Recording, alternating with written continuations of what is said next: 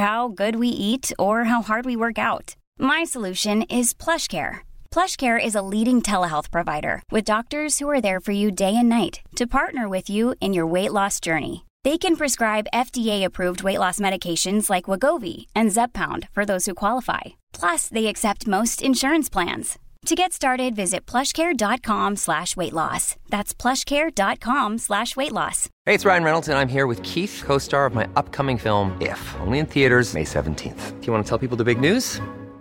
All right, I'll do. It. Sign up now and you'll get unlimited for $15 a month in six months of Paramount Plus Essential Plan on us. Mintmobile.com slash switch. Upfront payment of $45 equivalent to $15 per month. Unlimited over 40 gigabytes per month. Face lower speeds. Videos at 480p. Active Mint customers by 531.24 get six months of Paramount Plus Essential Plan. Auto renews after six months. Offer ends May 31st, 2024. Separate Paramount Plus registration required. Terms and conditions apply if rated PG. Hiring for your small business? If you're not looking for professionals on LinkedIn, you're looking in the wrong place. Like looking for your car keys in fish tank LinkedIn hire professional you can't find elsewhere searching for a job پیپنٹ row in given month over seventy percent of users don't other leading job لگن places you can hires like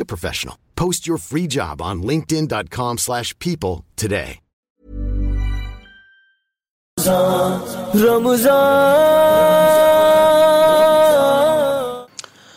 الحمد للہ نحمد one صلی رسول فاعوذ فاؤد من قان الرجیم بسم اللہ الرحمٰن الرحیم کل سورہ ہود کی کچھ آیتیں بلکہ بہت سارے رکو رہ گئے تھے لیکن وہ تو روزانہ رہیں گے اب سارا تو ہم کور نہیں کر سکتے تو منتخب آیات آپ کے سامنے رکھتا ہوں تو چونکہ نوح علیہ السلام کا واقعہ آگے بھی آئے گا لہذا آج میں اس کو چھوڑ دیتا ہوں کچھ سورہ یوسف پر مختصر سی روشنی ڈالوں گا کیونکہ پچھلے مہینے پچھلے سال سورہ یوسف کافی تفصیل سے بتا دی تھی تو آج جو ہم نے پڑھی ہے وہ پڑھی ہے سورہ رعد اور سورہ ابراہیم یہ دونوں صورتیں بھی بہت اہم ہیں اور سورہ یوسف بھی بہت اہم ہے سمجھ میں نہیں آ رہا کون سی پڑھیں اور کون سی چھوڑیں جو آیتیں سامنے آ گئیں بس سمجھ لیں کہ وہی انہیں کو آپ کے سامنے بیان کر دیتا ہوں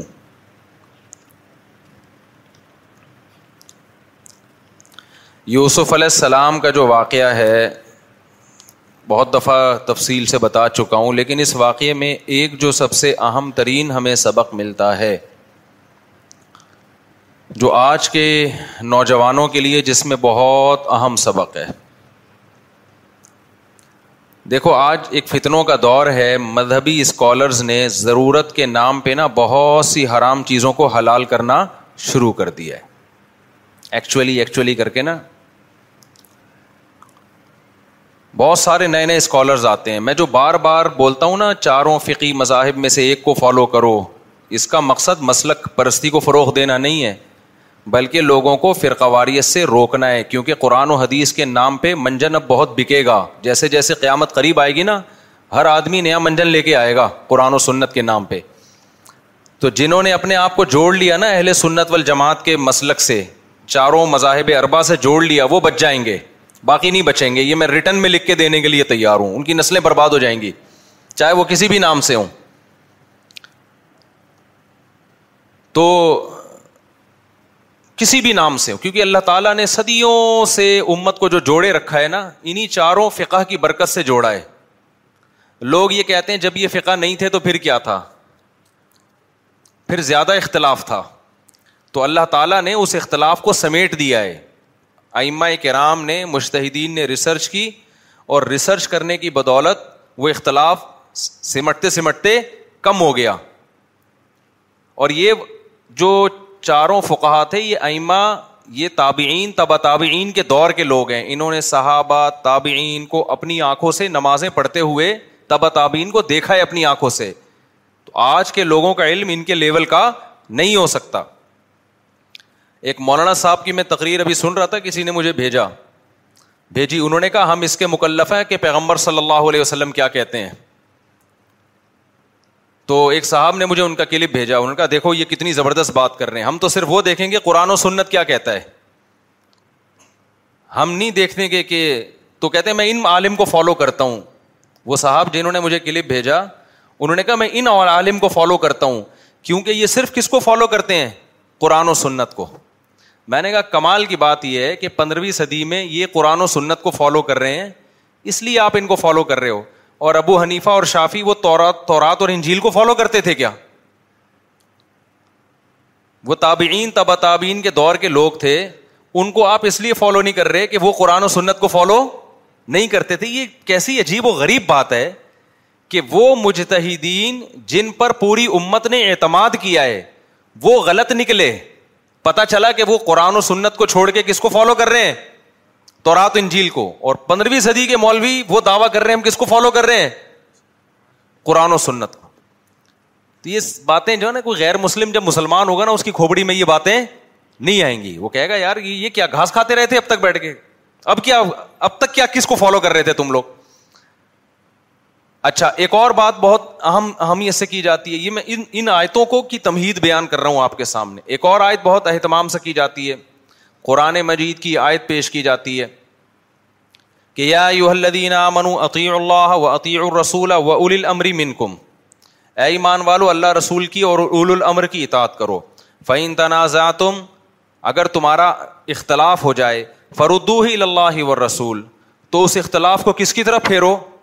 اللہ اور اس کے رسول کی طرف یہ نہیں کہا کہ ابو حنیفا کیا کہتے ہیں شافی کیا کہتے ہیں مالک کیا کہتے ہیں احمد بن حمبل کیا کہتے ہیں اللہ رسول کیا کہتے ہیں تو آج بہت سے لوگ جو ہے نا اس آیت کے نام پہ بھی لوگوں کو گمراہ کرتے ہیں اس آیت کا مفہوم اچھی طرح سمجھو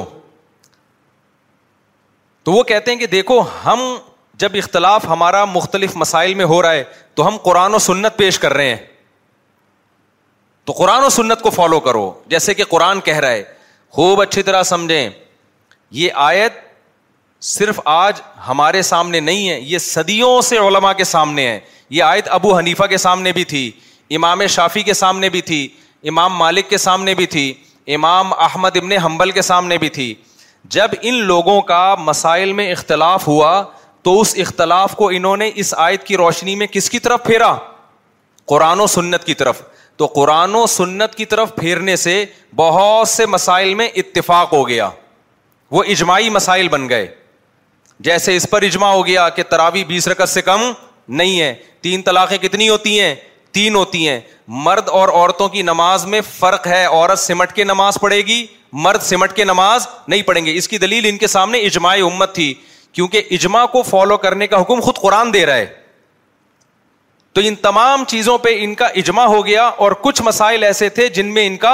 اختلاف ہو گیا تو وہ جو اختلاف ہوا ہے وہ قرآن و سنت کی طرف پھیرنے کے بعد ہوا ہے اب اس اختلاف کو ختم کرنے کے لیے آپ دوبارہ قرآن و سنت کی طرف پھیرو گے تو قیامت تک یہی کام ہوتا رہے گا ریزلٹ کچھ بھی نہیں آئے گا اب جب اختلاف باقی رہ گیا اب تھوڑی پھیرا جائے گا اس کو دوبارہ اب تو ان میں سے کسی ایک کو فالو کیا جائے گا اور دوسرے پہ تنز نہیں کیا جائے گا کیونکہ وہ اختلاف باقی رہ گیا وہ ختم نہیں ہو سکتا اس کا حل یہ ہے کہ اب ان ائمہ میں سے کسی ایک کو فالو کر لیں آپ اور دوسرے پہ تنز کرنا چھوڑ دیں اب اختلاف باقی رہ کیوں گیا اس کو سمجھو کہ بھائی قرآن و سنت کی طرف جب پھیرا تھا تو اس کے نتیجے میں بہت سے مسائل میں جب اتفاق ہو گیا تو جن مسائل میں اتفاق نہیں ہوا ان میں بھی تو ہو جانا چاہیے تھا نا جب سب قرآن و حدیث کو فالو کر رہے ہیں تو اختلاف ہوا کیوں ہے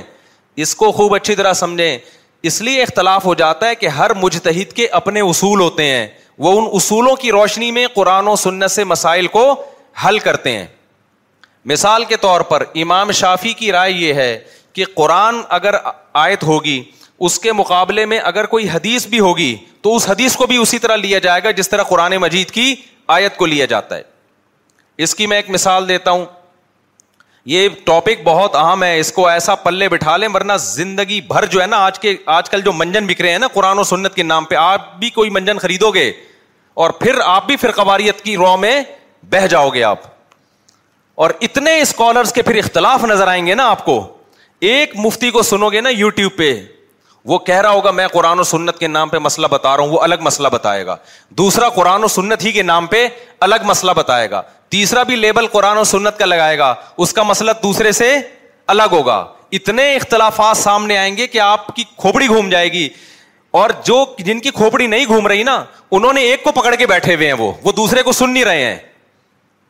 لہذا وہ ایسے اندھے مقلد بنے ہوئے ہیں کہ ایک کی تحقیق کو سننا ہے دوسرے کی تحقیق کے بارے میں کان کانوں میں انگلیاں ٹھوس کے بیٹھ جانا ہے تو اس لیے ان کی کھوپڑی نہیں گھوم رہی ہے ورنہ آپ آپ اس زمانے کے کے اسکالرس کو سننا شروع کریں تو سر میں جو بال بچے ہیں نا وہ بھی کیا ہو جائیں گے ختم ان میں ہر شخص اپنی دعوت دے رہا ہے میری طرف آؤ لیبل کیا لگا رہا ہے کہ میں ہوں جو قرآن و سنت بیان کر رہا ہوں سمجھ میں آ رہی ہے بات کہ نہیں آ رہی اب میں آپ کو جلدی سے چھوٹی سی بات کر کے آگے چلتا ہوں ہر ایک کے اپنے اصول ہوتے ہیں دیکھو امام شافی رحمہ اللہ کا اپنا اصول ہے کہ قرآن اور حدیث کو وہ ایک حیثیت دیتے ہیں جیسے قرآن میں آتا ہے کہ ازانی فجلی دو کلّا واحد منہما میتا جلدا زانی مرد ہو یا عورت ہو دونوں کو سو سو کوڑے مارو یہ ہے نا قرآن میں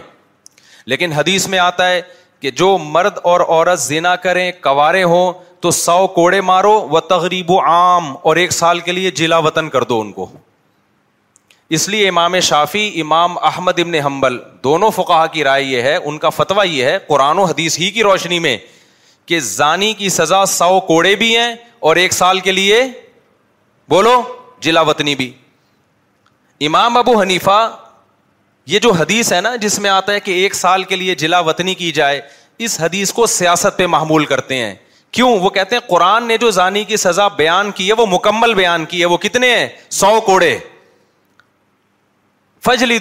جزا کے طور پر ہے فج کرے مرد ہو یا عورت ٹوٹل سزا اس کی قرآن کیا بیان کر رہا ہے سو کوڑے تو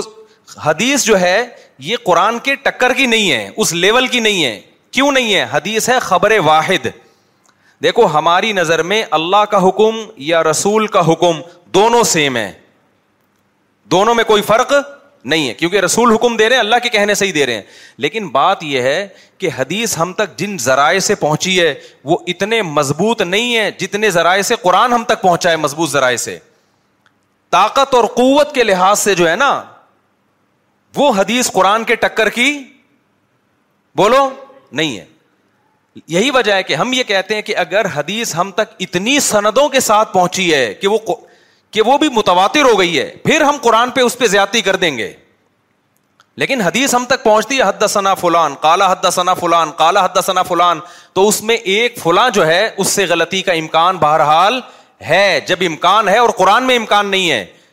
تو قرآن کو اصل کیا جائے گا اور حدیث میں کیا کی جائے گی تعویل کی جائے گی تو انہوں نے تعویل کی ہے کہ یہ سیاست پر معمول ہے بعض دفعہ زنا کرنے والا مرد اور عورت میں عشق معاشقے کی وجہ سے زنا ہوتا ہے تو نبی صلی اللہ علیہ وسلم نے جزوی واقعے کے طور پر یہ بیان فرمایا کہ ان کو جلا وطن کر دو تاکہ یہ دونوں ایک دوسرے سے کیا ہو جائیں گے ایک کو آپ نے شام بھیج دی ایک کو آپ نے مصر بھیج دیا ان کا معاشقہ ختم ہوگا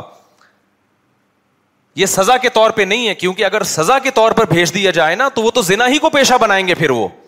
عورت تو کیونکہ عورت جب دوسرے ملک میں جا کے رہے گی اکیلی کوئی نہ باپ ہے اس کا وہاں نہ اس کا بھائی ہے کوئی وہاں پہ اس کے پاس تو اب زنا کے علاوہ کوئی آپشن بچے گا نہیں پیسہ کمانے کے لیے اب کوئی پاگل اٹھ کے بولتا رہے ابو حنیفہ نے بخاری کی حدیث کی مخالفت کی تم لوگ بخاری کو نہیں مانتے ابو حنیفہ کے فتح کو مانتے ہو بخاری کو نہیں مانتے ابو حنیفہ کے فتح کو مانتے ہو تو منجن تو بک جائے گا ٹائٹ والا لیکن جس کے علم میں رسوخ ہے جس نے فقہ کو پراپر طریقے سے پڑھا ہے قرآن و سنت کو پڑھا ہے وہ سمجھ جائے گا کہ بھائی یہ قرآن و سنت کے نام پہ کیا کر رہا ہے لوگوں کو الو بنا رہا ہے لیکن جس کی طبیعت میں اعتدال ہوگا وہ کیا کہے گا وہ اپنی رائے مسلط نہیں کرے گا وہ کہے گا بھائی دونوں رائے ہیں ایک نے اس پہلو کو ترجیح دی ہے دوسرے نے اس پہلو کو تو آپ کسی آپ جو ہے ایک فقہ کو فالو کریں اور دوسرے پہ رد بولو نہیں کریں ایک اور مسئلہ بیان کرتا ہوں تاکہ بات سمجھ میں آئے اب دیکھو حدیث میں آتا ہے رسول اللہ صلی اللہ علیہ وسلم نے حج کے موقع پہ عرفات میں دو نمازیں اکٹھی پڑھی ہیں ایک صاحب مجھ پہ تنز کرنے لگے ہنفیا وہاں دو اکٹھی کیوں نہیں پڑھتے حج کے موقع پہ ظہر اپنے ٹائم پہ پڑھتے ہیں اور اثر اپنے ٹائم پہ وہاں عرفات میں ایک بنوری ٹاؤن کے عالم نے اعلان کیا کہ جو حنفی فقہ کو فالو کرتے ہیں وہ نمازیں اپنے اپنے ٹائم پہ پڑھیں وہ نمازیں کیا پڑھیں اب وہ صاحب بگڑ گئے کہ حنفی شافی آفی کیا ہوتا ہے نبی نے کیا کیا ہے بھائی نبی نے جو عمل کیا ہے نا اس کو ایکسپلین کرنے میں فقہ کا اختلاف ہوا ہے نبی نے دو نمازیں اکٹھی پڑھی ہیں جماعت کے ساتھ پڑھی ہیں مسجد نمرا میں پڑھی ہیں تو امام حنیفا کہتے ہیں چونکہ یہ خلاف قیاس ہے یہ عام معمول سے ہٹ کر ہے تو انہیں کیفیات کے ساتھ تو آپ دو نمازیں اکٹھی پڑھ سکتی ہیں پڑھ سکتے ہیں جن کیفیات کے ساتھ نبی نے پڑھی ہیں تو اگر آپ نمرا میں پڑھ رہے ہیں جماعت سے پڑھ رہے ہیں تو تو پڑھیں گے ادروائز جب اخبل طریقے سے پڑھ رہے ہیں تو پھر آپ ہر نماز اپنے ٹائم پہ پڑھیں گے تو یہاں حدیث کی مخالفت مقصد نہیں ہے حدیث کو فالو کرنا ہے کہ فالو کرنا ہے تو پراپر طریقے سے فالو کرو ایسا نہیں ہو سکتا کہ آ جماعت چھوڑ دی آپ نے وہ آپ نے اپنے طریقے سے پڑھ لی اور دو نمازیں اکٹھی نبی کے طریقے سے لے رہے ہو تو آدھا نہیں آپ نے حدیث کو فالو کرنا ہے تو کیسے کرنا پڑے گا پورا فالو کرنا پڑے گا جبکہ دوسرے فقہ کہتے ہیں کہ نہیں جب نبی نے دو نمازیں حج میں اکٹھی پڑھ لی ہیں تو اگرچہ نمرا میں پڑھی ہیں جماعت میں پڑھی ہیں لیکن آپ اپنے طریقے سے بھی پڑھیں گے تو بھی اکٹھی پڑھ سکتے ہیں اب نہ اس مسئلے میں دلیل دوسرے اما کے پاس ہے نہ امام ابو حنیفا کے پاس ہے دونوں کا اجتہاد ہے تو اجتہاد میں اختلاف ہو سکتا ہے اگر ابو حنیفہ یہ کہتے کہ مسجد نمرا میں جماعت سے بھی آپ کو اکٹھی پڑھنے کی اجازت نہیں ہے پھر یہ مسئلہ کس کے خلاف ہو جاتا حدیث کے خلاف ہو جاتا تو یہ بہت سارے مسائل ایسے ہیں اسی طرح یہ جو وطر کا مسئلہ ہے جو تین رکت وطر حضرت عائشہ رضی اللہ تعالی عنہا جو نبی کی وطر کو اچھی طرح جانتی ہیں ہمیشہ انہوں نے کتنی رکت وطر بیان کی ہے تین رکت وطر جس طرح سے اہناف پڑھتے ہیں تو میں دوسرے فکاہا کا میں کون ہوتا ہوں کہ ان کی مخالفت کروں لیکن ایک طبقہ دنیا میں ایسا پیدا ہو گیا ہے جو سمجھتا ہے کہ قرآن و سنت ہم جانتے ہیں باقی کسی کے پاس قرآن و سنت کا علم نہیں ہے تو یہ غلط ہے یہ جو جھینگے کا مسئلہ میں نے بیان کیا تھا یہ بھی سن لیں ایک اسکالر نے کلپ بنایا ہمارے خلاف کہ ابو حنیفہ نے قرآن کے خلاف رائے قائم کی ہے امام ابو حنیفہ کے نزدیک سمندر کی صرف مچھلی حلال ہے مچھلی کے علاوہ کوئی اور مخلوق حلال نہیں ہے ایک صاحب کہنے لگے میں حنفی ونفی نہیں میں قرآن و سنت کو مانتا ہوں قرآن میں آتا ہے وہ لکم سعید البہر تمہارے لیے سمندر کا شکار حلال ہے یہ حنفیوں نے قرآن کے خلاف ابو حنیفہ کی رائے پہ فتوا دیا ہوا ہے سمجھتے ہو بات کو تو آپ پورا قرآن پوری حدیثیں پڑھو گے تو آپ کی سمجھ میں بات آئے گی ابو حنیفہ نے چونکہ پورا قرآن ساری حدیثیں پڑھی ہوئی ہیں نا تو جہاں قرآن میں یہ آتا ہے کہ تمہارے لیے سمندر کا شکار حلال ہے اس آیت کا سیاق و سباق تو دیکھیں وہاں قرآن احرام کی پابندیوں کا ذکر کر رہا ہے کہ احرام کی حالت میں خشکی کا شکار نہیں کر سکتے سمندر کا شکار کر سکتے ہو اس آیت میں اس سے بحث نہیں ہے کہ کیا کر سکتے ہو کیا نہیں کر سکتے اس میں تو صرف یہ بتایا جا رہا ہے کہ احرام کی پابندیوں میں جو شکار کی پابندی ہے وہ خشکی کے شکار پہ پابندی ہے سمندری شکار پہ تم پہ پابندی نہیں ہے باقی امام حنیفہ نے جو کہا کہ صرف مچھلی حلال ہے اس کی حدیث اس کی دلیل صحیح حدیث ہے اوہلت لنا مئی تتان ہمارے لیے دو مردار حلال ہیں ول جرات ٹڈی اور مچھلی باقی تمام مردار قرآن کے مطابق اپنی ہر ریمت علی حرمت مئی المیتۃ قرآن کہہ رہے ہر قسم کے مردار کو ہم نے حرام کرار دیا ہے تو حدیث نے کتنے کو مستثنا کیا ہے بولو مچھلی کو اور ٹڈی کو بس یہ دو حلال ہے اور پھر یہ جو آج کے نئے نئے اسکالر آ رہے ہیں نا جب ان کے خلاف جواب دو تو ایسے پی کے بیٹھ جاتے ہیں بالکل ٹھنڈے پیٹوں غائب مارکیٹ سے کیا ہو جاتے ہیں شارٹ اور اگر آپ یہ کہتے ہو کہ نہیں جی سمندر کی ہر مخلوق حلال ہے ابو حنیفہ نے قرآن کے خلاف فتوا دیا ہر مخلوق حلال ہے پھر آپ اپنی بات پہ قائم رہو پھر صرف کیکڑا حلال نہیں ہوگا مگرمچھ بھی حلال ہوگا کیونکہ مگر مچھ بھی کبھی پانی میں بھی رہتا ہے اور کبھی اصل تو پانی کا جانور ہے وہ جیسے کیکڑا زیادہ پانی میں رہتا ہے کبھی کبھار انجوائے کرنے کے لیے ساحل پہ آتا ہے اور پکڑ لیتے ہیں اس کو تو پھر بولو مگرمچھ بھی حلال ہے یہ صرف کیکڑا کھانے کے لیے قرآن و حدیث سمجھ میں آ رہا ہے اور مگرمچھ کی جب بات آتی ہے تو گول کر جاتے ہیں تو پھر پوری بات کرو باقی یہ ہمارا ظرف ہے کہ اتنے مضبوط دلائل ہونے کے باوجود بھی ہم امام شافی کا احترام کرتے ہیں ہم کہتے ہیں امام شافی کی نظر میں کیکڑا حلال ہے امام شافی نے قرآن کی اس آیت کو فالو کیا ہے اوہ لکم سعید البحری کہ تمہارے لیے سمندر کا شکار حلال امام شافی کی نیت غلط نہیں ہے مقصد قرآن کو فالو کرنی ہے لہذا ہم کیکڑے کو ناجائز سمجھ کے بھی امام شافی کی رائے کا بہرحال احترام کرتے ہیں ان پہ وہ طنز نہیں کرتے وہ انگلیاں نہیں اٹھاتے جو آج کل اہل حدیث حضرات ہم پہ طنز کر رہے ہوتے ہیں کہ یہ قرآن حدیث کو نہیں مانتے ابو حنیفہ کی اندھی تقلید کر رہے ہیں آپ ابو حنیفہ کے دلائل پڑھو گے تو پتا چلے گا جو ابو حنیفہ نے قرآن سمجھا ہے نا یہ پندرہویں صدی کے اسکالرس تو کم از کم نہیں سمجھ رہے ان کو ان کی دلیل ہی سمجھ میں نہیں آتی تو قرآن کہاں سے سمجھ میں آئے گا ان کے اور ایک آخری بات کہ اگر امام و حنیفہ کی رائے کمزور ہے کہ مچھلی کے علاوہ سب مخلوق حلال ہے اور اس بارے میں ابو حنیفہ کی رائے کمزور ہے تو سوال پیدا ہوتا ہے عرب تو تین طرف سے پانی میں ڈھکا ہوا ہے کوئی ایک ضعیف روایت نہیں ملتی کہ نبی صلی اللہ علیہ وسلم یا صحابہ نے مچھلی کے سوا سمندر میں کبھی کچھ کھایا ہو آپ ساحلی علاقوں پہ جائیں آپ کو ہر قسم کی مخلوق کھانے والے لوگ پوری دنیا میں ملیں گے کہ نہیں ملیں گے لیکن ہمیں نہیں ملتا کہ صحابہ کرام میں کہیں کسی نے مچھلی کے علاوہ کوئی کسی مخلوق کو سونگا بھی ہو کھانا تو دور کی بات ہے وہ کھاتے نا کوئی حضیف حدیث میں ہوتا کہیں کہ کیکڑا کھایا ان لوگوں نے ان لوگوں نے مگرمچھ کھایا یا انہوں نے یہ کھایا انہوں نے وہ کھایا پھر بھی ہم احترام کرتے ہیں امام شافی ہمارے لیے قابل احترام ہے لیکن یا تو مقلد بنو یا محقق بنو مقلد بنو تو تمیز سے بنو اور محقق بنو تو پھر پوری تحقیق کرو ایک آدھ اسکالرس کی کلپ دیکھنے والا کوئی محقق نہیں ہوتا اور محقق تو تم تمہارے اندر صلاحیت نہیں ہے تحقیق کی پتا کیا ہے تمہیں قرآن و سنت کا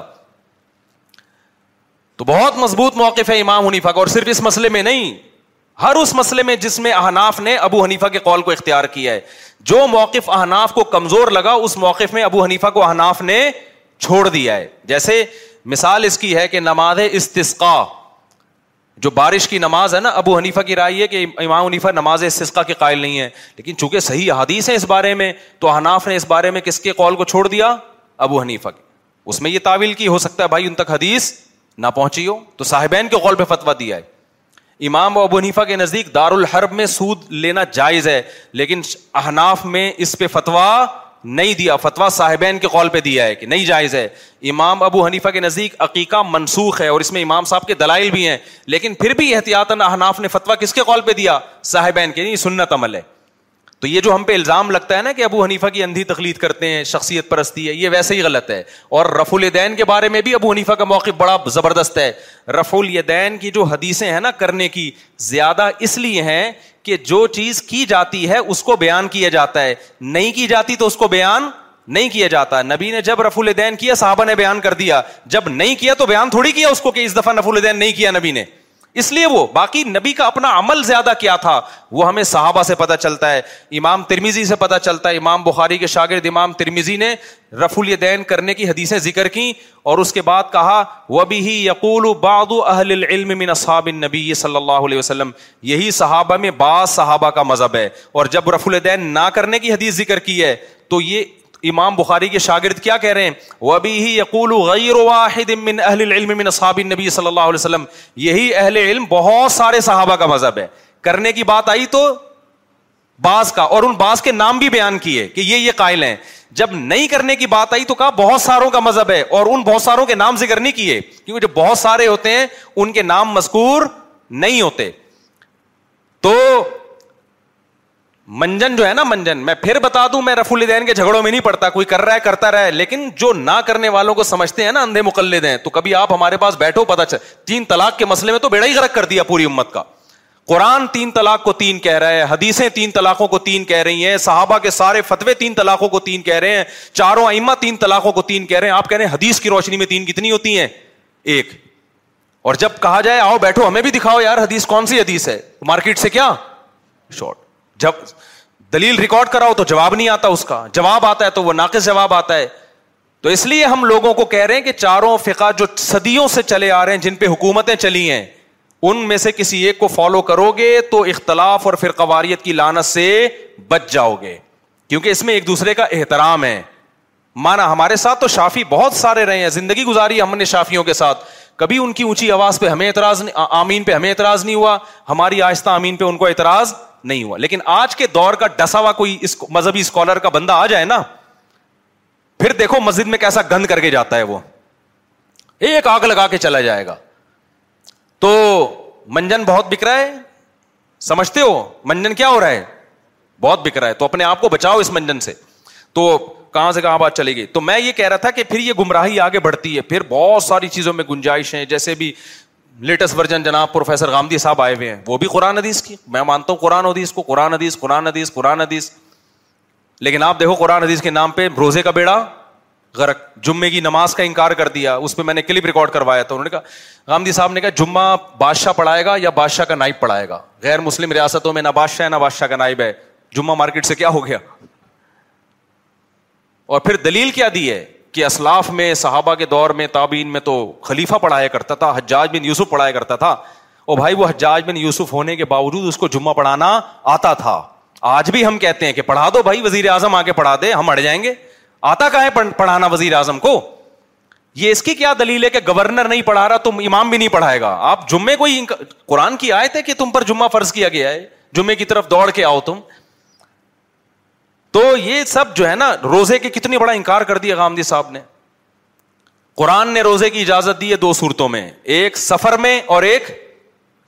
بیمار میں امتحان کل ہے آپ کا روزہ چھوڑنے کی آپ کو اجازت بولو نہیں ہے اور جو حدیث پیش کی ہے وہ سفر سے متعلق ہے جس میں نبی نے روزہ توڑنے کا حکم دیا اور جہادی سفر تھا وہ تو تو نئے نئے اسکالرز آ رہے ہیں مارکیٹ میں کوئی موسیقی کو جائز کہہ رہا ہے کہ شادی بیاہ میں گانے بجاؤ کوئی دلیل سب کے پاس ہوتی ہے لیکن اس دلیل کو سمجھنے کی صلاحیت اللہ نے ہر ایک کو نہیں دی ہوتی اس کے دلیل کا مفہوم کیا ہے یہ کس موقع کے لیے ہے یہ ہر ایک کے پاس نہیں ہوتی اور رسول اللہ صلی اللہ علیہ وسلم یہ بات سمجھا کے جا چکے ہیں آپ نے فرمایا اللہ نے میری امت میں دو طبقے پیدا کیے ہیں ایک جو میری حدیث کا مطلب جانتے ہیں اور ایک وہ جو صرف حدیث جانتے ہیں مطلب نہیں جانتے کیا حدیث ہے وہ حامل فقین غیر فقین فرمایا کچھ علم کی بات جانتے تو ہیں سمجھتے نہیں ہیں تو ہم اپنی طرف آپ کو دعوت نہیں دے رہے ہم کہہ رہے ہیں کو کو فالو فالو کرو کرو کرام جو زیادہ قرآن و سنت سمجھتے تھے اور ان کا فقہ مرتب ہے ہر چیز مل بھی جائے گی اس میں آپ ورنہ آپ جو آج کے اسکالرز ہیں نا چار اسکالرس کو بٹھا دو آپ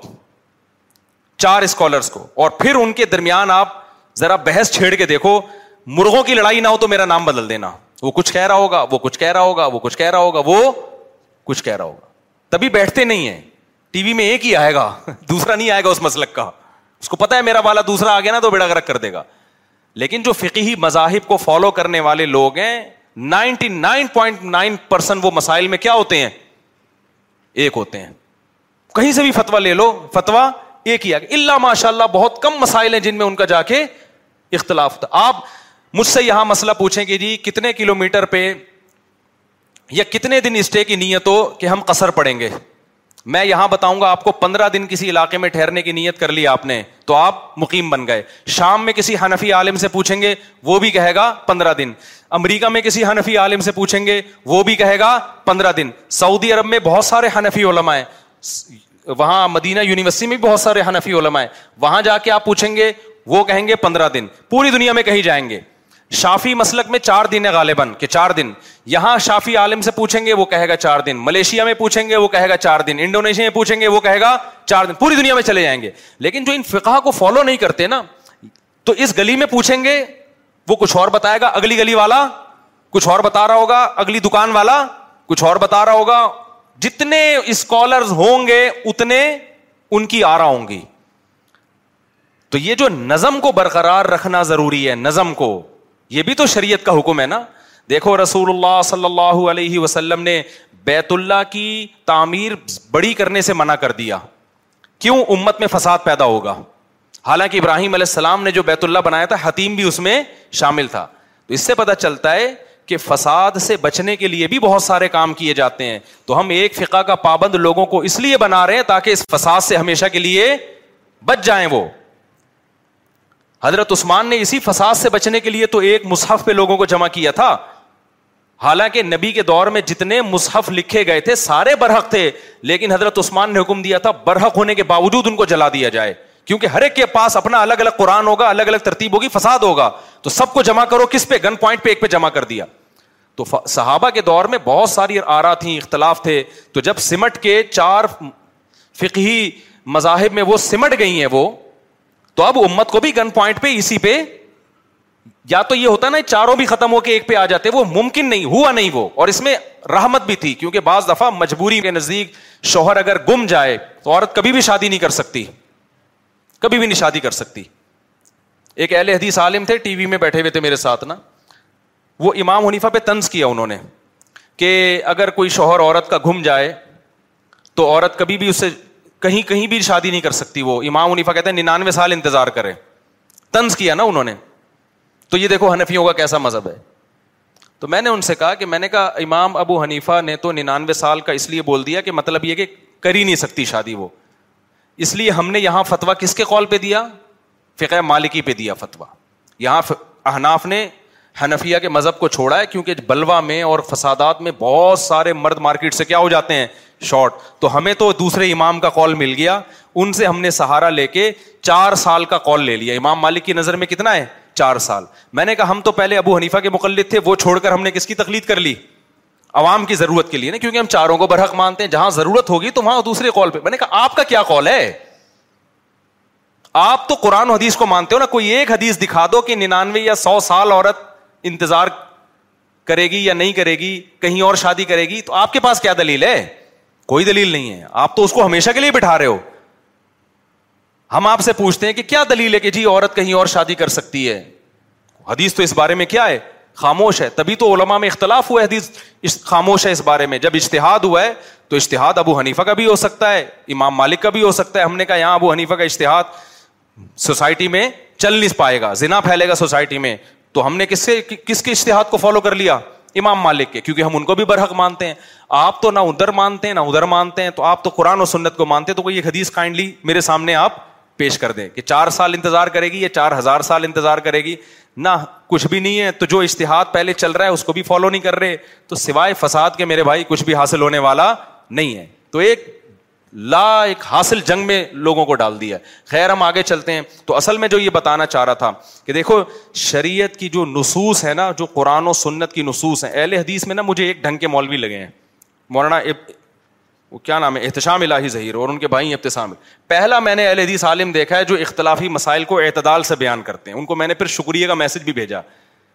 ان سے کسی نے پوچھا بھینس کی قربانی جائز ہے یا نہیں تو انہوں نے جواب دیا کہ ہماری رائے میں جائز نہیں ہے لیکن یہ اختلافی مسئلہ ہے علماء کا اس میں اختلاف ہے ہم سمجھتے ہیں کہ بھینس چونکہ گائے کی جنس میں سے نہیں ہے بھینس گائے کی جنس میں سے نہیں ہے نہ اس کو گائے کہا جاتا ہے نہ وہ گائے والی ایٹیٹیوڈ ہے اس کے گائے پانی سے بھاگتی ہے اور بھینس کو جہاں پانی نظر آئے نا تو بھینس بھول جاتی ہے کہ میرا مالک کون ہے پانی میں گھستی ہے بہت واقعی فرق ہے بہت ساری چیزوں میں فرق ہے تو انہوں نے کہا ہماری رائے یہ ہے کہ بھینس کی قربانی جائز نہیں کیونکہ چار جانوروں کی قربانی جائز ہے مجھے ان کا اسٹائل بہت اچھا لگا اگرچہ ان کے دلائل سے ہمیں اختلاف ہے وہ اختلاف اس لیے ہے کہ بھینس کی قربانی پر امت کا اجماع ہو چکا ہے اور پرانے جو اہل حدیث علماء ہیں وہ بھی اس کو جائز کہتے تھے اور دوسری بات یہ کہ ٹھیک ہے بھینس گائے کے جنس میں سے نہیں ہے لیکن گائے کے ساتھ لاحق ہے کیونکہ قربانی ان یہ جو چار جانوروں کی قربانی ہوتی ہے نا اونٹ گائے اور دمبا اور بکری ان کی اس لیے ہے کہ یہ چوپائے ہیں اور پالتو ہیں تو اس معاملے میں بھینس گائے کی طرح ہے کہ وہ بھی جنگلی جانور نہیں ہے چوپایا بھی ہے اور کیا ہے پالتو بھی ہے اسی وجہ سے یہ جو گلگت میں خاص قسم کا جانور پایا جاتا ہے نا پتہ نہیں کیا کہتے ہیں اس کو مارخور ہے یا جنگلی بھینسا ہے کیا ہے یاک تو اس کی قربانی میں بھی اختلاف اسی بیس پہ ہوا جنہوں نے کہا کہ یہ پالتو بن سکتا ہے پل سکتا ہے گھریلو ہو سکتا ہے تو انہوں نے کہا اس کی بھی جائز ہے کیونکہ ہماری نظر میں حکم کا مدار پالتو ہونے پر ہے چوپایا بھی ہو ایسا نا پالتو تو بلی بھی ہوتی ہے اسی کو کاٹ دیا پتا چلا مرغی بھی ہوتی ہے چوپایا ہو اور کیا ہو پالتو ہو تو اس میں یہ بھینس گائے کے ساتھ لاحق ہے تو لیکن مجھے ان کا اسٹائل اچھا لگا اور مجھے پہلے اہل حدیث عالم ملا ہے جو بات کیا کرتے ہیں ذرا اعتدال سے تو اگر یہ اعتدال بھی ہو جائے تو بھی غنیمت ہے یار چلو آپ نہیں فالو کرو لیکن اعتدال سے اپنی رائے رائے اگر پیش کرنی ہے تو اعتدال سے تو کرو نا اپنی رائے لیکن آپ دیکھیں کیا ہو رہا ہے ان لوگوں کو یہ رف الدین نہیں کرتے ابو حنیفہ کے اندھے مقلد ہیں ان کو کیا پتا تین طلاقیں ایک ہوتی ہیں ان مولویوں نے حلال سینٹر کھولے ہوئے ہیں یہ کون سا کس نے کھولا ہے حلال سینٹر بھائی اور اگر کسی نے کھولا ہے تو جو مرضی کرو اس کے ساتھ جا کے یار دنیا میں دو نمبر لوگ ہر جگہ ہوتے ہیں ہر جگہ دو نمبر لوگ ہوتے ہیں روحانی عامل تو دو نمبر ہوتے ہی ہیں ٹوٹل نا وہ تو ایک نمبر تو ان میں ہوتا ہی نہیں ہے روحانی عامل پتہ نہیں کہاں سے آ گیا ڈاکٹروں میں ایک نمبر بھی ہوتے ہیں دو نمبر بھی ہوتے ہیں ایسے مولویوں میں بھی دو نمبر بھی ہوتے ہیں بڑے بڑے فراڈی پڑے ہوئے ہیں اس فیلڈ میں وہ ہوتے مولوی نہیں ہے ہوتے فراڈی ہیں لیبل کون سا لگا لیتے ہیں مولویت کا لیبل لگا لیتے ہیں تو یہ جو اختلاف چل رہا ہے نا سوسائٹی میں یہ بڑا ڈینجرس ہے ان اسکالر سے بچو میں نے ایک کل اسکالر کی ویڈیو دیکھی اس پہ لگا ہوا تھا حنفی دیوبندیوں کے دھوکے یار یہ علمی انداز ہے کلپ ریکارڈ کروانے کا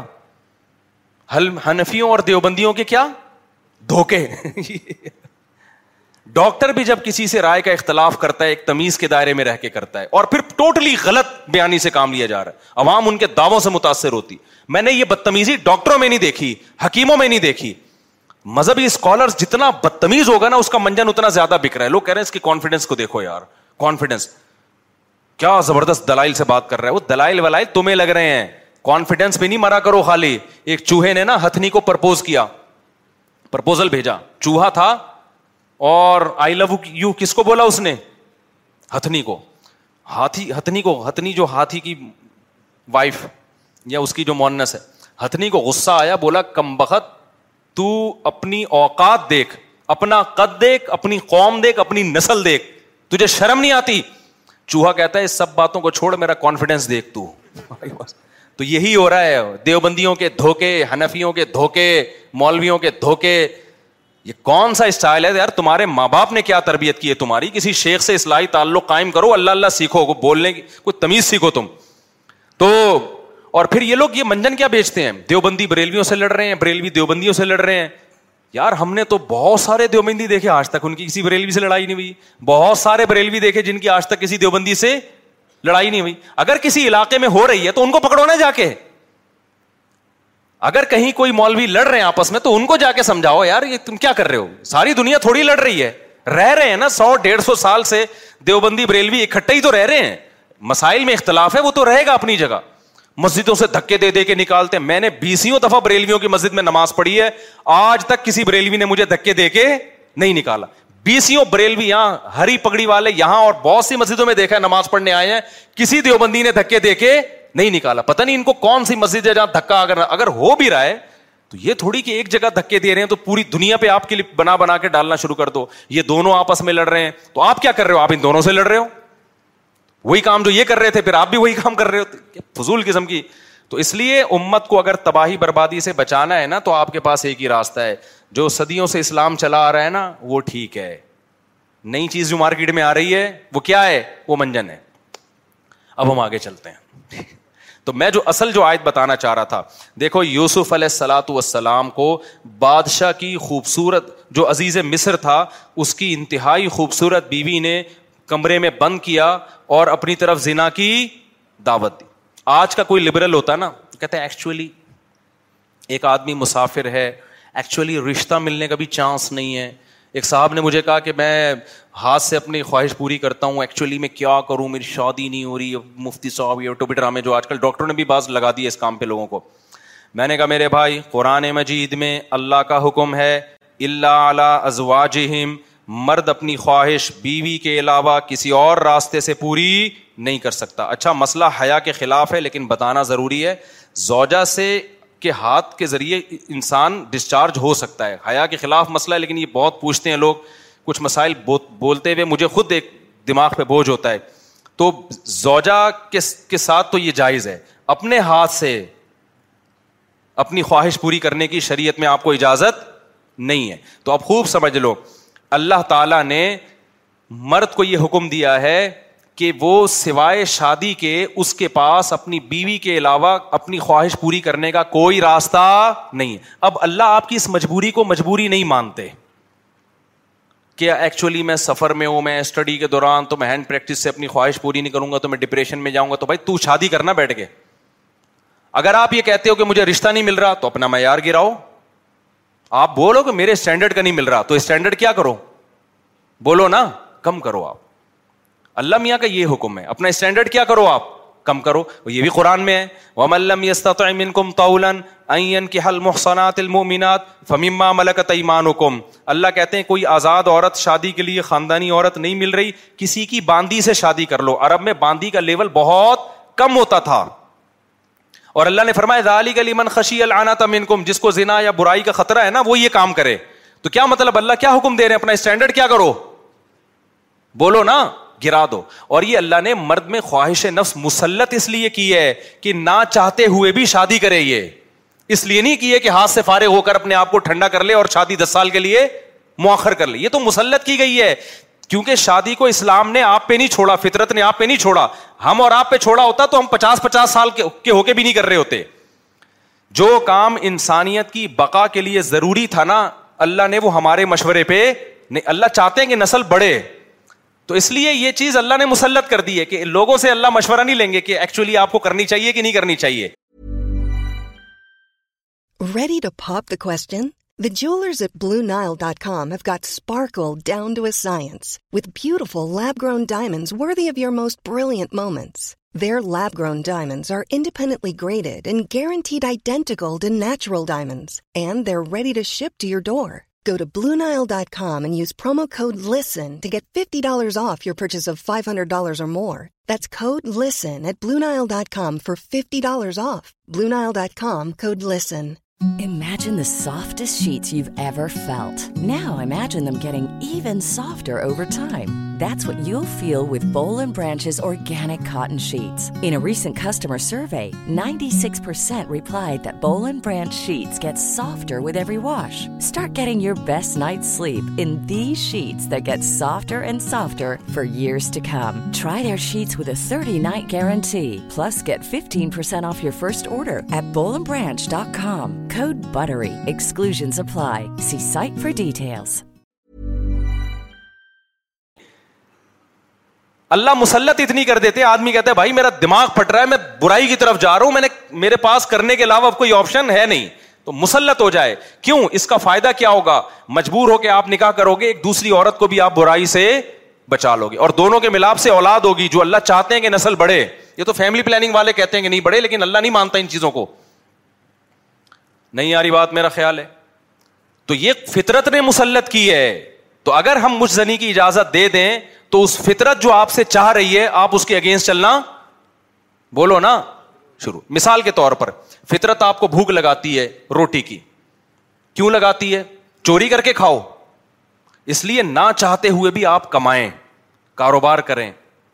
یا ملازمت کریں اس ملازمت کرنے سے کیا ہوگا صرف آپ کو فائدہ نہیں ہوگا آپ کے باس کو فائدہ ہوگا اس کا بزنس چلے گا اس کے بزنس چلنے سے لوگوں کو فائدہ ہوگا تو یہ سب چیزیں ایک دوسرے سے کیا ہیں لنک آپ کو بھوک لگ رہی ہے اسلام کہتا ہے آپ حلال طریقے سے کما کے کھاؤ آپ کہہ رہے تھے میں نہیں کما رہا جب بھوک لگے گی نا ٹائٹ تو آپ کمانے پر کیا ہوگے مجبور پھر آپ بزنس کرو گے اس بزنس سے آپ کو بھی فائدہ ہوگا اور قوم کو بھی فائدہ تو کچھ کام قدرت ہم پہ مسلط کر کے کرواتی ہے تاکہ لوگوں کو اس سے کیا ہو جائے فائدہ ہمارے نہ چاہتے ہوئے بھی فائدہ ہو جائے لیکن آپ نے کیا کیا ایکچولی میرے پاس چونکہ ایک ارننگ کا کا کمائی ٹائم نہیں ہے میں ایکچولی بہت بزی ہوں میں بہت بڑا سائنسدان بننا چاہتا ہوں آج کل ٹوپی ڈرامے جو چل رہے ہوتے ہیں تو میں اگر کماؤں گا تو پھر ایکچولی تو میں بھیک مانگنا شروع کر دیتا ہوں یا میں چوری کر کے کھانا میں کیا کروں بھائی میں اسٹڈی ہے کل میرا پیپر ہے یار میں کماؤں کیا تو میں چوری کروں گا چوری کرنے سے کیا ہوگا پیٹ بھر جائے گا ڈاکٹر کہے گا کہ آپ کے وٹامن سارے پورے ہو گئے ہیں جس مفتی نے کہا تھا چوری نہیں کرو وہ آپ کی صحت برباد کرنا چاہ رہا تھا جیسے ڈاکٹر جو مرزنی نہیں کرتے نا ان کو یہ کہتے ہیں مفتی لوگوں کے چکر میں نہیں پڑو یہ تمہیں ڈپریشن کا مریض بنا دیں گے کوئی بات نہیں اپنے آپ کو ہاتھ سے فارغ کر لیا کرو اس سے ڈپریشن کیا ہو جائے گی ختم او بھائی اس سے اس کی ڈپریشن ختم ہوگی قوم کی ڈپریشن بڑھے گی عورتوں کی ڈپریشن بڑھے گی مرد ان سے شادیاں ٹائم پہ نہیں کریں گے جیسے بڑھ رہی ہے ڈپریشن وہ بھی زینا کی طرف جائیں گی وہ بھی ہاتھ سے اور جو گند ہماری سوسائٹی میں پھیل رہا ہے نسل کی کمی کا ذریعہ بنے گی بہت سارے سائڈ افیکٹ ہوں گے اس کو اس کے تو فطرت آپ پہ بھوک مسلط کرتی ہے نہ چاہتے ہوئے بھی آپ روٹی کماؤ امتحان کو مؤخر کر دو کیونکہ روٹی کمانے کی فکر ضروری ہے اس سے دوسروں کو بھی روٹی ملے گی اس کو بھی بزنس ملے گا تو فطرت جو بیسک ضرورتیں ہیں نا وہ ہم سے نہیں پوچھتی وہ ہم پہ مسلط کر دیتی ہے تو صحیح آدمی ہوگا صحیح ڈاکٹر ہوگا وہ کیا کہے گا یار بھوک لگ رہی ہے نا پڑھائی کو ایک طرف رکھ تو ایسا کر کچھ کما یار کچھ سائڈ بزنس کر لے اس بزنس سے پھر قوم کو کیا ہونا شروع ہو جائے گا فائدہ اگر فری پھوکٹ میں ملنا شروع ہو جائے تو وہ سارا سیٹ اپ کیا ہو جاتا ہے تبھی تو میں ان کے خلاف ہوں یہ جو دسترخوان لمبے لمبے بچھائے ہوئے ہوتے ہیں امیر غریب کا فرق یہ بغیر کھلا رہے ہوتے ہیں اس کا نقصان یہ ہے کہ لوگ اپاہج بن جاتے ہیں پھر ملازمت کرنا چھوڑ دیتے ہیں مزدوری مہنگی ہو جاتی ہے کیونکہ مزدوروں کو جب فری میں اتنا مل رہا ہوتا ہے وہ کہتے ہیں اب ہمیں ضرورت کیا ہاں کہیں ایسے مزدور ہوں جن کی دہاڑیاں کم ہو وہ ایک الگ بات ہے تو اب سمجھے اسلام اور دین فطرت ایک ہی چیز کے دو نام ہیں تو اللہ میاں نے جب حکم دے دیا ہمیں کہ تمہارے پاس نکاح کے علاوہ کوئی راستہ نہیں ہے تو اٹ مینس اب کوئی راستہ نہیں اگر کسی کو لت پڑ چکی ہے تو توبہ کرے عادت چھوڑنے کی کوشش کرے وہ تو یہاں بھی ہم دیکھو یوسف علیہ السلام چاروں طرف سے دروازے بند ایک خوبصورت عورت زنا کی دعوت دے رہی ہے حضرت یوسف ینگ بھی ہیں جوان بھی مسافر بھی ہیں مسافروں کو رشتے ملنا بولو مشکل لیکن نہ پھر چاروں طرف سے دروازہ بند یہ بھی کہہ سکتے تھے جو کہ بھائی اب تو یعنی عورت بھی راضی ہے نا تو کسی کا دل بھی نہیں دکھا رہے ہم لیکن شری نصوص کیا ہے کہ لا تقرب الزنا کسی بھی شکل میں زنا آپ کے لیے حلال نہیں حضرت یوسف دوڑے بھاگے جس حد تک اپنے آپ کو بچا سکتے تھے بچانے کی کوشش کی اس کے بعد کیا ہوا پھر یوسف علیہ السلام جب جو عزیز مصر کی بیوی تھی اس کی جب بدنامی ہو گئی نا راس فاش ہو گیا کہ یہ اس نے اس کی حرکت تھی یہ تو شہر کی عورتیں کیا کہنے لگی وقال نسبت فلم دینت امراۃ العزیزی تو رابط فتح عن نفسی کہ دیکھو باش عزیز مصر بہت بڑا عہدہ تھا اس کی بیوی ہو کے عاشق کس پہ ہو رہی ہے ایک غلام پہ عاشق ہو رہی ہے ان نالا فی غلال مبین ہم سمجھتے ہیں یہ کھلی ہوئی غلطی میں کیونکہ بھائی اس کا تو رائل فیملی سے ہے نا تو کسی بادشاہ پہ ہوتی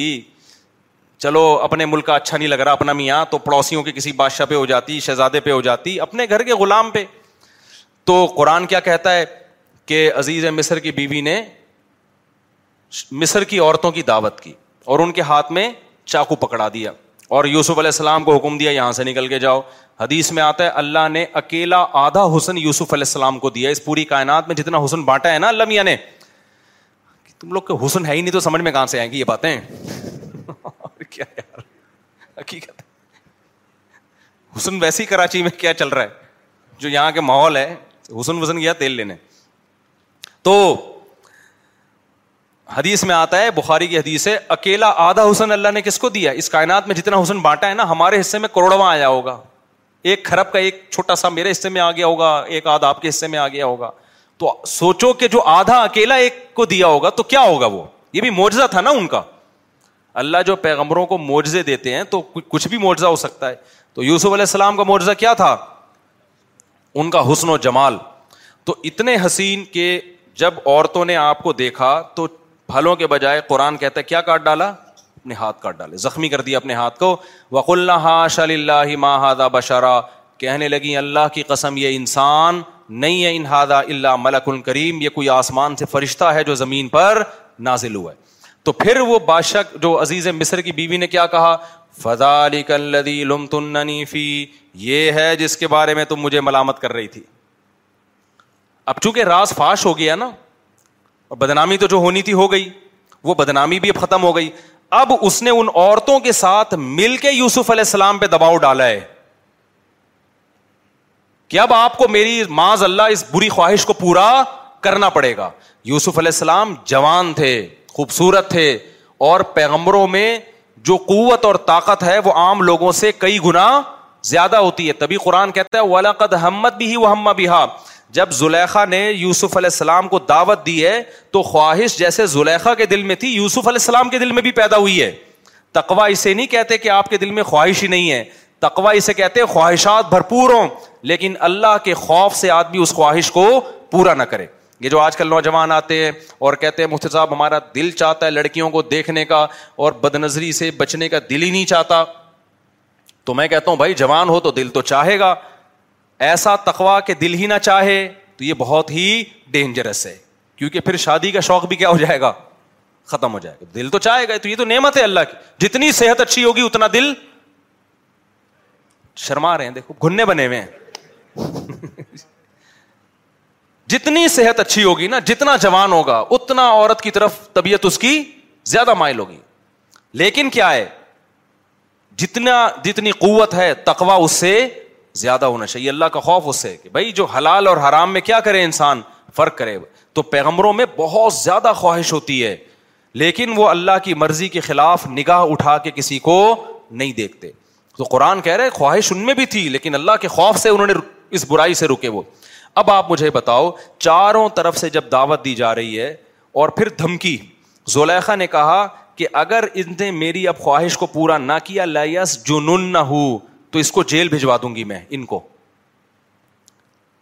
اب آپ بتاؤ اب کوئی اور ہوتا تو کہتا یار اب تو میں کیا ہوں بولو تو مجبور ہوں یار میں مسافر بھی ہوں میرے نکاح کا بھی پتا نہیں یہاں کو انتظام ہوگا نہیں ہوگا پھر یہ مجھے مجھے الٹا میری بدنامی بھی ہو رہی ہے کیونکہ الزام الٹا کس پہ ڈالا جا رہا ہے معاذ اللہ نقل کفر یوسف علیہ السلام اس اس کی کی طرف چلے جاتے تو بدنامی بھی نہ ہوتی الزام یہاں کس پہ لگ رہا ہے کہ یوسف یہ کر رہے ہیں بدنامی کا بھی خوف ہے جیل کی زندگی بھی جس میں پتہ نہیں کب تک پڑے رہے ہیں اس کے باوجود بھی یوسف علیہ السلام نے اس زنا کو حلال نہیں سمجھا مجھے آپ ایک بات بتاؤ آج جو نوجوان زنا کر رہا ہے کیا وہ اتنا مجبور ہے جتنا یوسف علیہ السلام مجبور ہوئے تھے کیا وہ مجبور ہے اتنا آج کمارے کہتے ہیں ہمارے ابا میری شادی نہیں کر رہے ابا شریعت آپ پر شری طور پہ جبر بولو یعنی آپ قیامت کے دن یہ نہیں کہہ سکتے میرے ابا نے روکا تھا اللہ کہے گا تیرے ابا نے کیا بندوق رکھی ہوئی تھی یہاں پہ زینا تو نے ابا سے پوچھ کے کیا تھا تو ابا کے دباؤ اما کے دباؤ اما نہیں مان رہی شادی کے لیے ابا نہیں مان رہے ان اس قسم کے ازر کو اللہ ازر نہیں سمجھتا آپ کی گرل فرینڈ آپ کو خود بند کمرے میں دعوت دے رہی ہے اللہ زنا کے لیے اس ازر کو ازر بولو نا یار بول لو میں بھی تو گلا تراوی بھی پڑھائی ہے اور گلا بھی بیٹھا ہوا ہے اللہ اس ازر کو ازر نہیں سمجھتا آپ ڈپریشن میں جا رہے ہو مسافر ہونے کی وجہ سے رشتہ نہیں مل رہا یار اب مجھے مجبوری ہو گئی ہے اللہ اس مجبوری کو مجبوری بولو نہیں سمجھتا کوئی آپشن نہیں ہے سوائے اس کے کہ نہ چاہتے ہوئے بھی نکاح کر لو کوئی آپشن نہیں ہے اس کے علاوہ آپ کے پاس اور میرے بھائی اسلام کی کتنی بڑی رحمت ہے کتنا آسان بنا دیا ہے نکاح کو یار دو گواہ بلاؤ وہ قبول کرو ہو گیا نکاح ہندوؤں کو تو آگ کے گر سات چکر لگانے پڑتے ہیں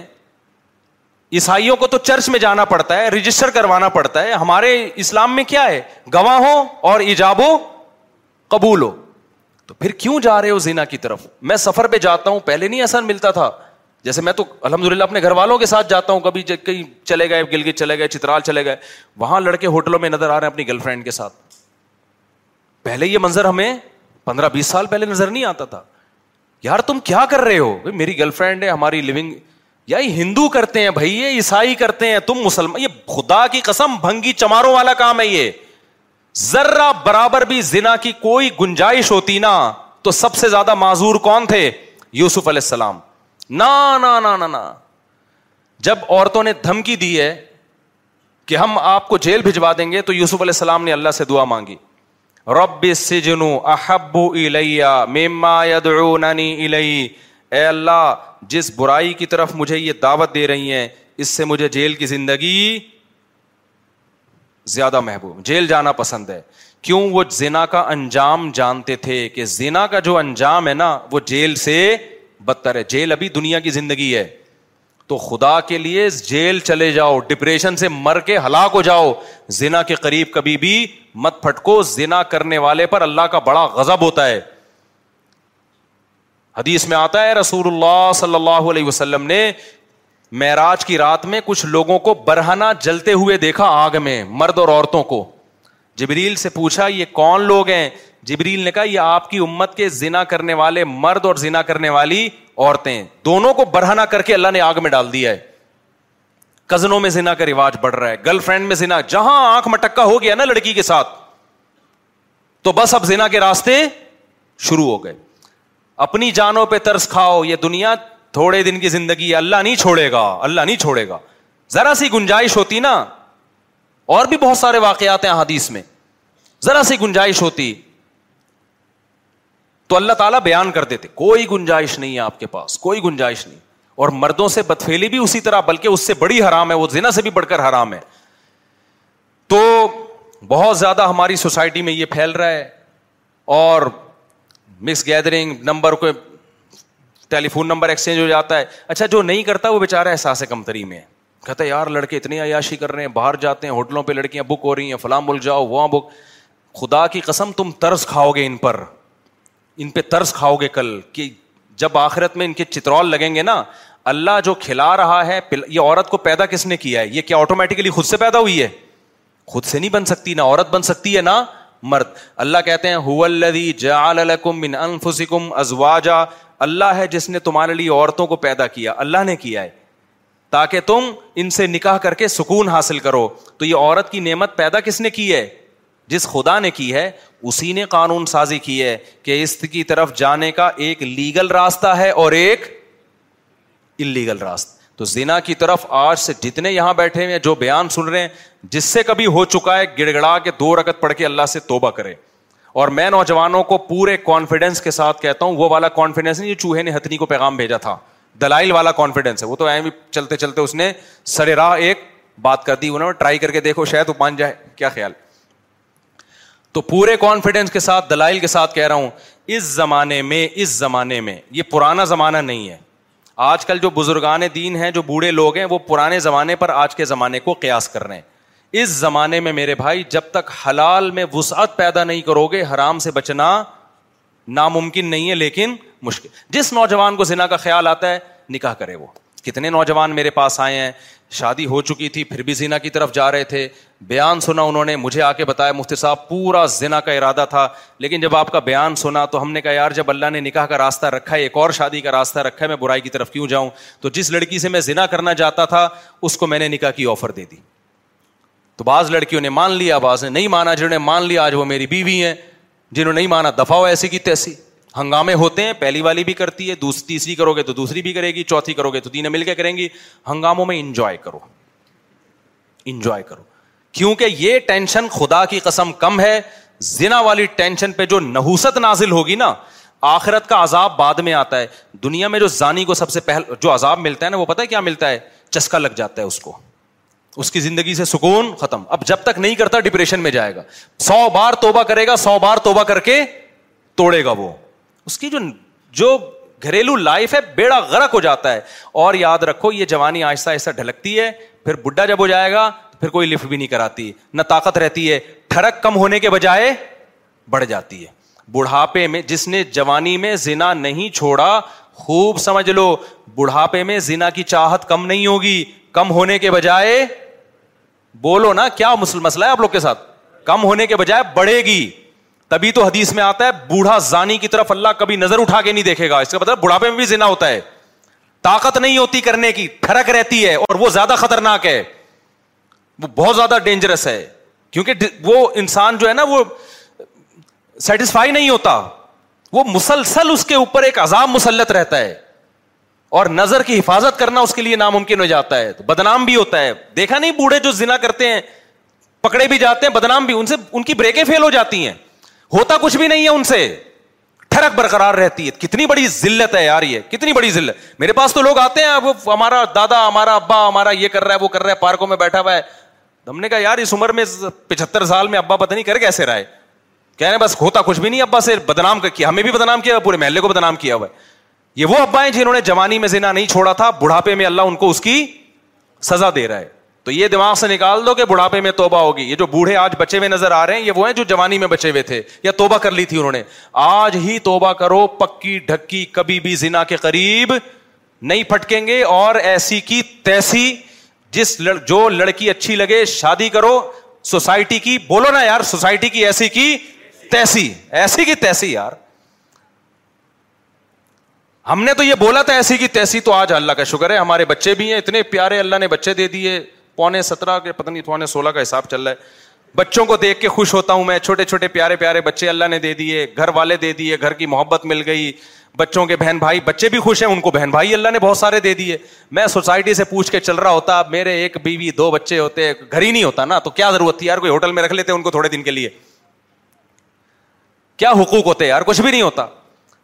تو جس سے انسان نکاح کرتا ہے اس کا بھی فائدہ ہو گیا گھر مل گیا اولاد مل گئی اولاد کو ابا مل گیا سب کا فائدہ ہو رہا ہے تو کیوں اپنا بھی نقصان کر رہے ہو دوسروں کا بھی نقصان کر رہے ہو حلال نعمت سے بھی محروم رہ رہے ہو ایک ٹینشن ہے فساد لڑا اپنی جگہ سے تو بیویوں سے محبت بھی کرو ان کے حقوق بھی دوسری شادی کرتے ہو پہلی کی حق تلفی نہ کرو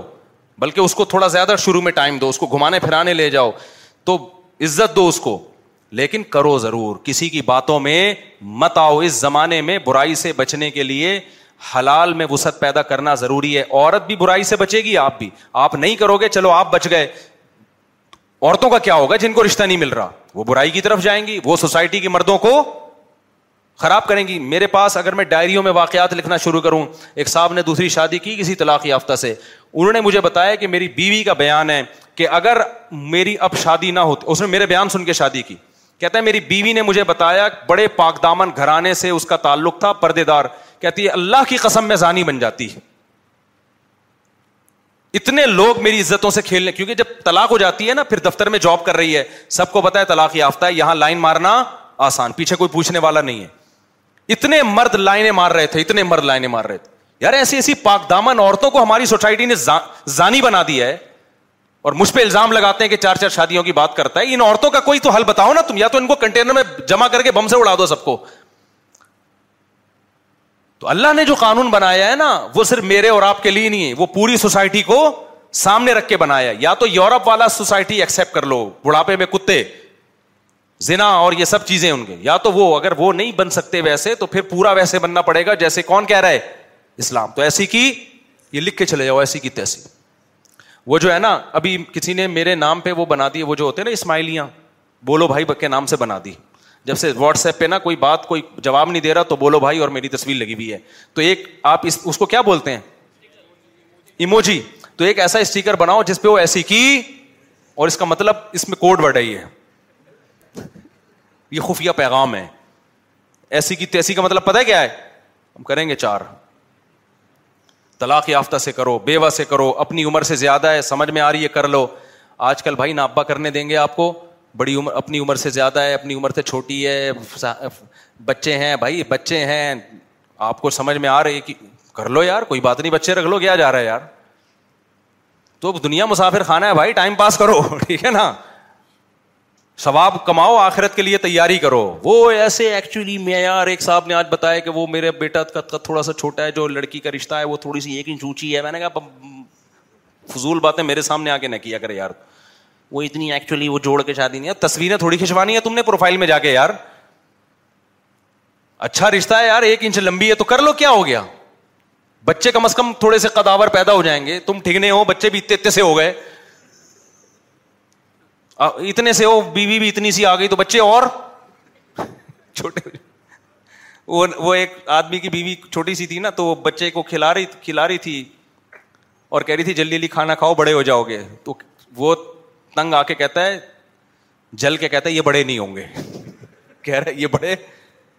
کہہ رہے یہ اور چھوٹے ہو جائیں گے پھر کہتا ہے ان کے ساتھ کے پودے لایا تھا وہ بڑے ہو گئے یہ کم بخت اتنے کے تو اتنا معیار اونچا کر لیا ہے اتنا اونچا کر لیا ہے تو چھوڑو یار اس سوسائٹی کے خول سے نکلو حقوق سب کے ادا کرو کرو وہ جو اللہ اس کے رسول تمہیں کہہ رہے ہیں یہ ہم باغی بنا رہے ہیں آپ کو یہ یہ اچھی والی بغاوت ہے ٹھیک ہے تو یہ ذنا کہ حرام ہونا اس سے پتا چلتا ہے بس یہ ایک دو آیتیں پڑھ کے بیان ختم کرتا ہوں اپنا پھر دیکھو یوسف علیہ السلام کیسے جیل میں چلے گئے لیکن جو متقی ہوتا ہے نا وہ ہر جگہ متقی ہوتا ہے جب جیل میں یوسف علیہ السلام گئے ہیں وہاں بھی اللہ کا ذکر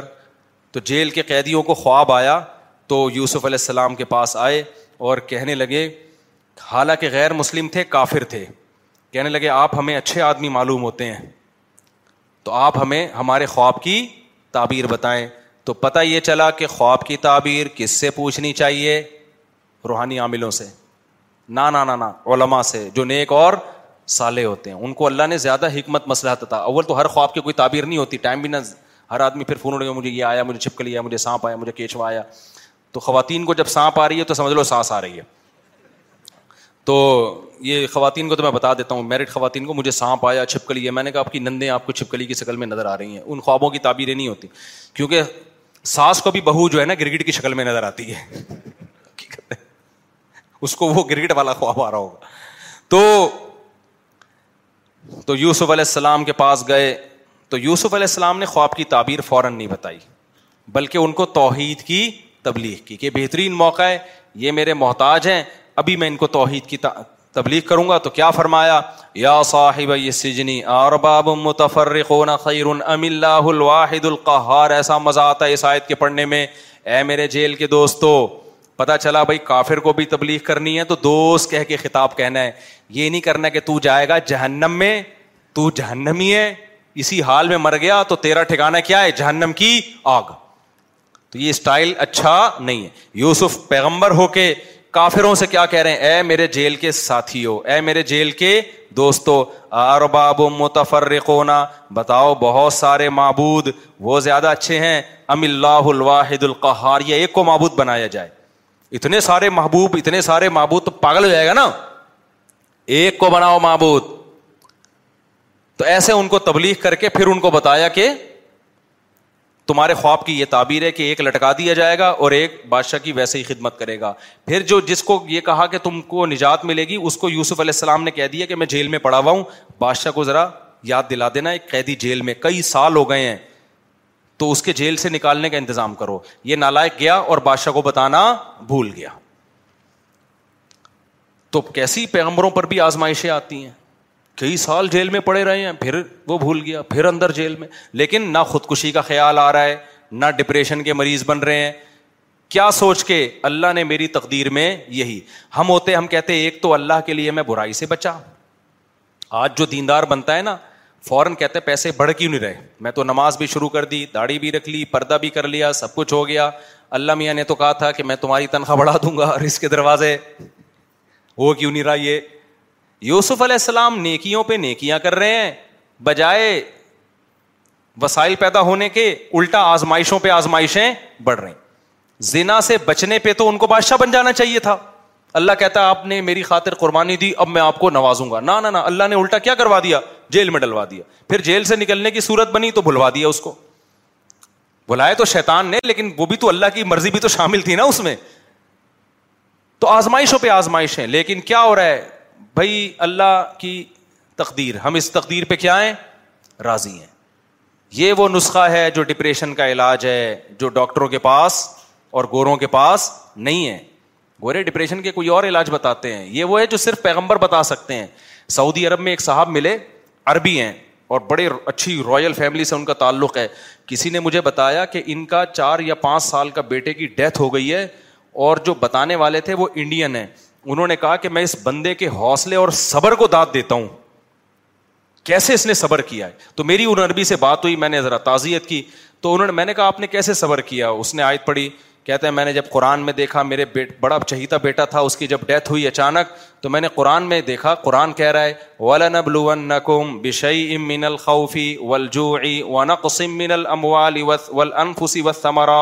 اللہ کہہ رہے ہم تمہیں ضرور آزمائیں گے مال میں کمی کے ذریعے بھی اور اولادوں میں جانے بھی لے کر تو کیا ہوگا اللہ آزمائش کے بعد و شیر صابرین اے نبی جو ان مصیبتوں میں صبر کرے اس کو خوشخبری سنا دیں کیسے صبر کرے اللہ دینا ادا اصابت ہم مصیبہ یہ وہ صبر کرنے والے لوگ ہیں جب ان کو کوئی مصیبت پہنچتی ہے قالو تو یہ کہتے ہیں انا ہم اللہ کے غلام ہیں اللہ کو حق ہے جو چاہے کرے وہ انا الہ راج اور ہم نے لوٹ کر اسی کے پاس جانا ہے اس مصیبت پہ وہ ہمیں اس کا آلٹرنیٹ دے گا یہ دو جملے کہتے ہیں اور صبر ان کو آ جاتا ہے تو اے نبی آپ ان کو خوشخبریاں سنا دیں تو کہتے ہیں میں نے جب یہ آیت پڑھی تو میرا غم کیا ہو گیا ختم ہمارے یہاں کیا ہوتا ہے کیوں مرا ہے بھائی پھر ایسی فضول ہیں وہ اصل میں اس ڈاکٹر نے ٹیکا ادھر لگانا تھا ادھر لگا دیا نا یہ ڈاکٹر ہے ہی دو نمبر پھر یہ ہوگا پھر وہ ہوگا پھر سر دیواروں سے مار رہے ہیں ڈپریشن میں جا رہے ہیں چھ چھ مہینے گولیاں کھا رہے ہیں رو رو کے جب دیکھتے ہیں نا اب زندہ ہونے کا کوئی چانس بچا نہیں ہے کیا خیال ہے سب کچھ کر کے دیکھ لیا پھڈا بھی کر لیا اللہ سے لڑ بھی لیے ڈپریشن میں بیس لوگوں سے پھڈا کر لیا آخر میں کہتے ہیں اب چلو یار اللہ کی مرضی بھائی اللہ نے دیا تھا اللہ کی مرضی لاسٹ میں اینڈ میں یہ آ رہا اور ایک تو چھوٹا سا بس واقعہ سنا کے بیان ختم کروں میں سچی مچی کا آخری واقعہ آج کل یہ بہت ہو رہا ہے معاشقے چلتے ہیں نا تو لوگ تحجد میں پھر ایک دوسرے کو مانگتے ہیں لڑکیاں تحجد میں مانگ رہی ہوتی ہیں اللہ مجھے یہ والا مل جائے یہ ہو رہا ہے بہت لڑکے تحجد میں مانگ رہے ہوتے ہیں رات کو اٹھ اٹھ کے نا رمضان کی آخری راتوں میں اللہ فلانی سے میری شادی کرا دے یہ بہت ہو رہا ہے آپ کو مجھ سے زیادہ پتا ہوگا جب نہیں ملتا نا پھر اللہ کو برا بلا کہتے ہیں ہم نے تو اللہ سے بڑا مولویوں سے سنا تھا رات کو تحجد میں دعائیں مانگی جائیں میں تو کئی ایک مہینے سے مانگ رہی ہوں میری تو پھر بھی وسیم سے شادی نہیں ہوئی وہ پھر بھی کم وقت کہیں اور ہو گئی اس کی شادی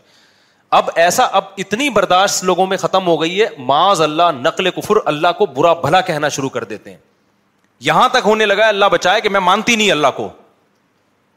کہاں ہے وہ میں نے اتنا مانگا وسیم مجھے ملا سلیم سلیم تو ہم نے مانگا ہی نہیں تھا مانگا وسیم ہے مل کون رہا ہے یہ لڑکیوں کی بات کر رہا ہوں میں یعنی جو میں نے خود جن کے مشاہدے کیے ہیں اب میں کردار کا نام بدل دیتا ہوں ہو سکتا ہے غفار مانگا ہو لیکن میں ظاہر ہے سچی مچی بھی نہیں بتاؤں گا کسی خاتون نے مجھے خود بتایا کہ میں دعائیں مانگ مانگ کے تھک گئی ہوں ملا ہی نہیں اور میں تو پھر اللہ کا انکار کرنا شروع کر دیتی ہیں عورتیں بھی مرد ذرا کم کر رہے ہوتے ہیں یہ لڑکیاں جلدی جذباتی ہو جاتی ہیں تو یہ اللہ سے لڑکے کچھ بھی نہیں لیا جا سکتا نہ وسیم ملے گا نہ تمہیں سلیم ملے گا اللہ سے لڑکے کچھ نہیں لیا جا سکتا سوال پیدا ہوتا ہے جب اللہ نے اپنی ہی مرضی چلانی ہے تو ہم مانگیں کیوں یہ بڑا ایک اہم سوال ہے کہ جب ہمارے مانگنے نہ مانگنے سے ملا سلیم یہ ہم کو وسیم نہیں ملا تو پھر یہ مولوی لوگ یہ کیوں کہتے ہیں راتوں کو اللہ سے اٹھ کے مانگو کرنی تو اللہ نے اپنی ہے بھائی کرنی اللہ نے اپنی ہے مانگو گے نا اللہ سے تو آپ کے حق میں کرے گا نہیں مانگو گے تو آپ کے خلاف کرے گا آپ کو لگ رہا ہے کہ سلیم آپ کے لیے اچھا ہے لگ رہا ہے حقیقت میں آپ کے لیے اچھا نہیں اس لیے اللہ نہیں دے رہا آپ کو سلیم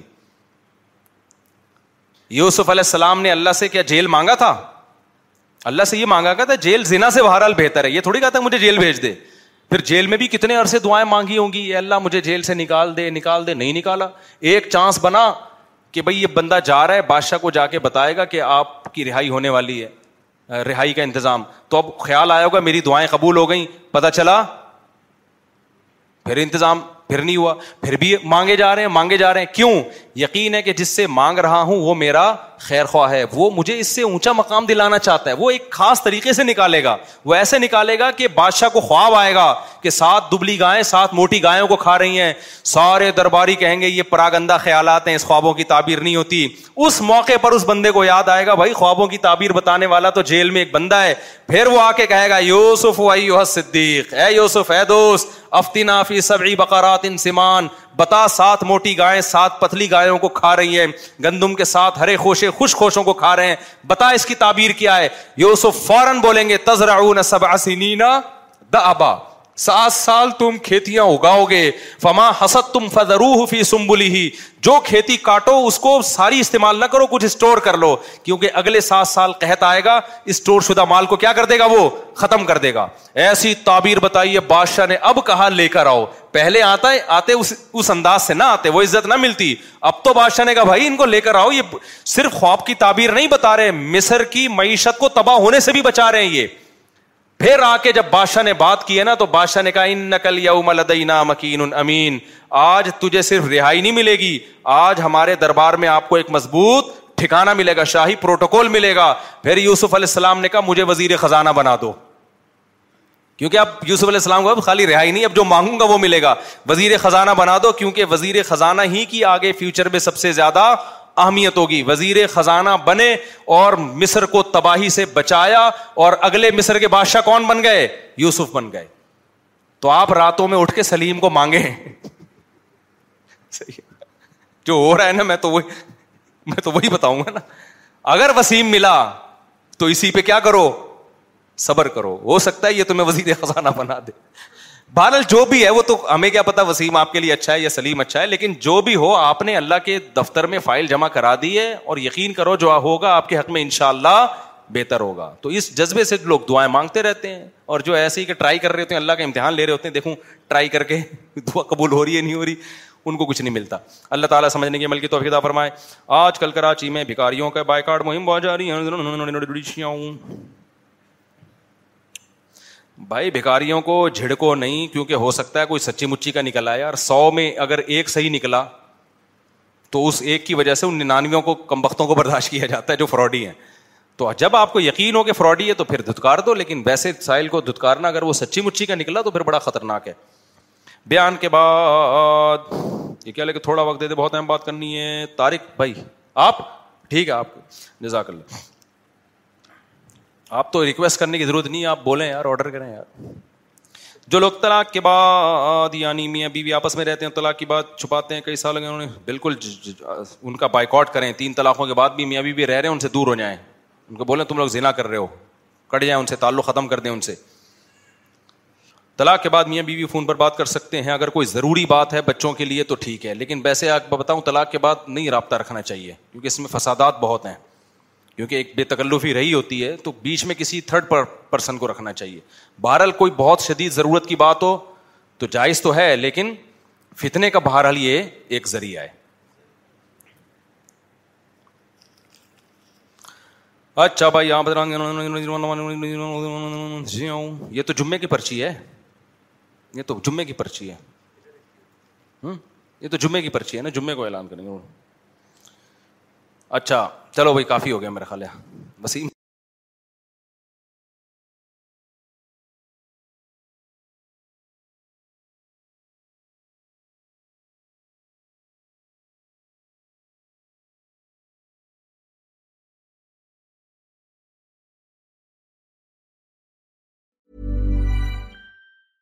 Hi, I'm Daniel, founder of Pretty Litter. Did you know cats tend to hide symptoms of sickness and pain? I learned this the hard way after losing my cat, Gingy. So I created Pretty Litter, a health monitoring litter that helps detect early signs of illness by changing colors, saving you money and potentially your cat's life. Pretty Litter is veterinarian developed, and it's the easiest way to keep tabs on your fur baby's health right at home. Go to prettylitter.com and use code ACAST for 20% off your first order and a free cat toy. Terms and conditions apply. See site for details. Mom deserves the best, and there's no better place to shop for Mother's Day than Whole Foods Market. They're your destination for unbeatable savings, from premium gifts to show-stopping flowers and irresistible desserts. Start by saving 33% with Prime on all body care and candles. Then get a 15-stem bunch of tulips for just $9.99 each with Prime. Round out Mom's menu with festive rosé, irresistible berry chantilly cake, and more special treats. Come celebrate Mother's Day at Whole Foods Market.